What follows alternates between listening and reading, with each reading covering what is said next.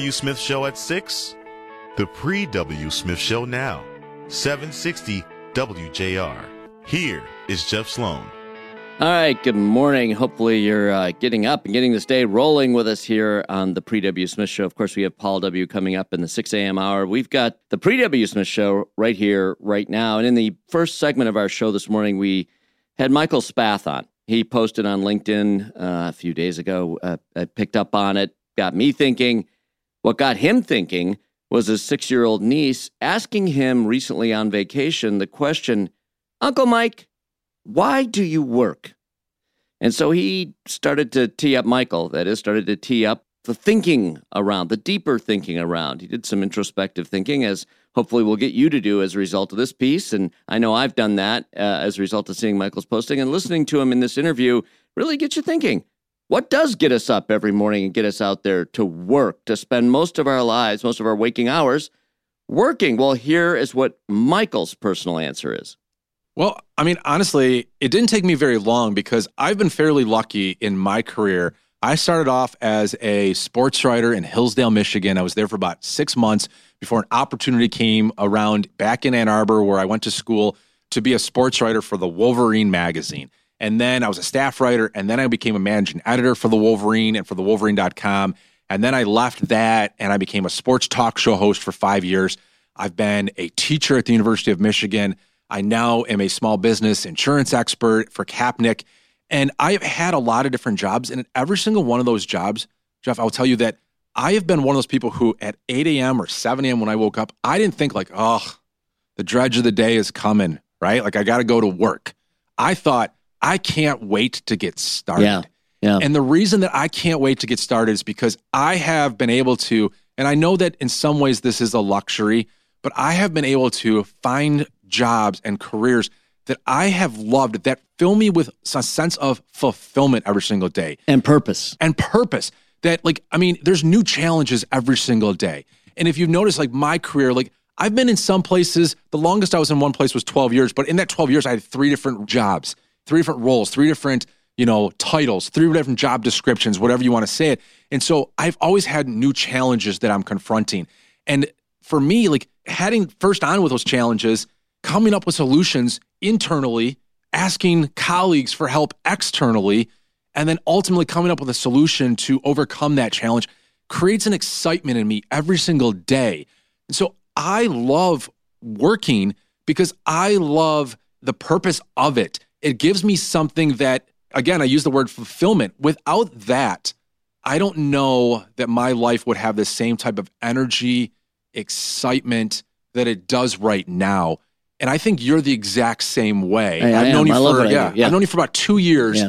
And I don't walk in here and get this, oh, you Yeah. know, I'm Oh. I'm exhausted. I don't want to do this. Oh, I can't wait to get home. You're always like, I want to do this next. I want to do this. You, you've always got this excitement and That happens when you walk in, Ah, by the well, way. okay, Yes. Okay. yes. But that's why I work. And I hope that's why a lot of other people Yeah. work too.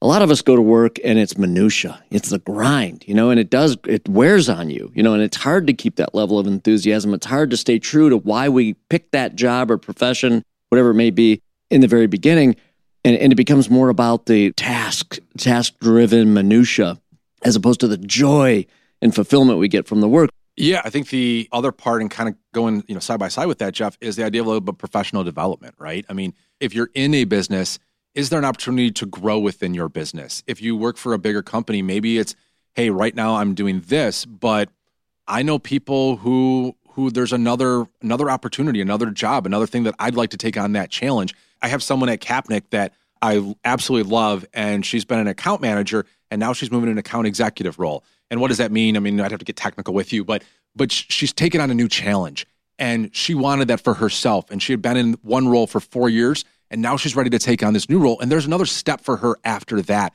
if she wants it. And so I'm always looking at that, like what are the next steps? And one other thing too, Jeff, and you mentioned how when I come in, I bring energy, I feed off of your energy. Yeah. I think this is the one thing a lot of people are trying to figure out work from home, maybe permanently versus going to an office. Mm.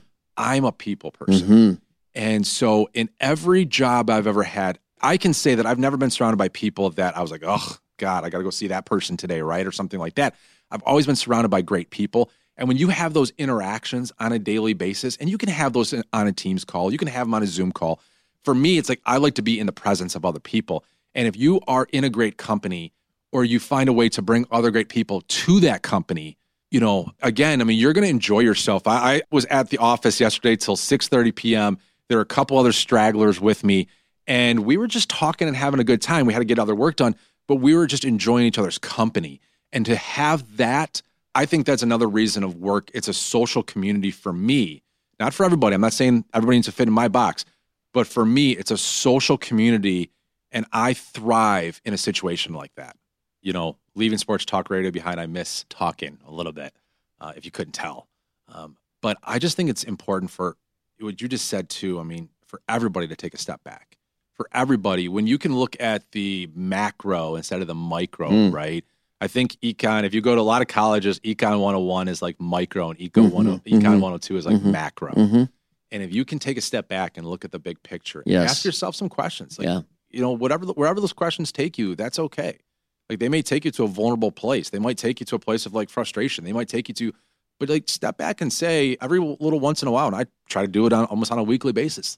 You know, what am I getting out of life? What do I want out of life? How do I go get it? And just kind of what's my purpose? What's driving me every single day? And if it's just money, that's safe. That's fine. That's your prerogative. But I would bet you that very few people, when if their niece asked them why you work, their first thing that would come out of it is because I got to make money. Maybe it's the first thing that comes out, but I bet it's not the thing that actually yeah. drives them. But if you ask some of the most successful people in the world, why do you do what you do? Why do you work?